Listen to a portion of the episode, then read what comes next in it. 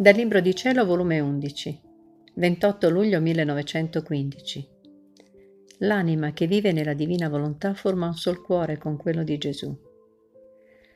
Ripetevo i miei lamenti con Gesù dicendogli, come mi hai lasciato? Mi promettesti che tutti i giorni, almeno una volta, saresti venuto.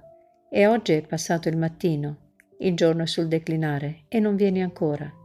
Gesù, che strazio la tua privazione, che morte continua eppure sono del tutto abbandonata nella tua volontà.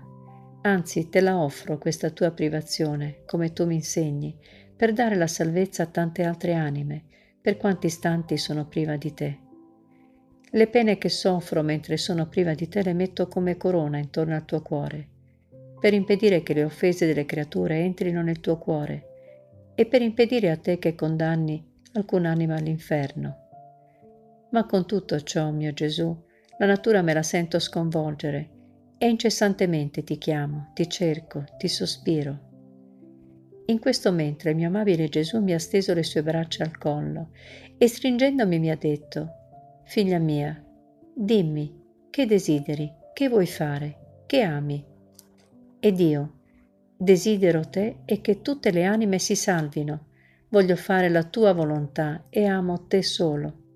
E lui, Sicché desideri ciò che voglio io, con ciò tu tieni in proprio pugno me ed io te. Né tu puoi disgiungerti da me, né io da te. Come dunque dici che ti ho lasciato? Poi ha soggiunto con un accento tenero. Figlia mia, chi fa la mia volontà è tanto immedesimato con me che il suo cuore e il mio formano uno solo.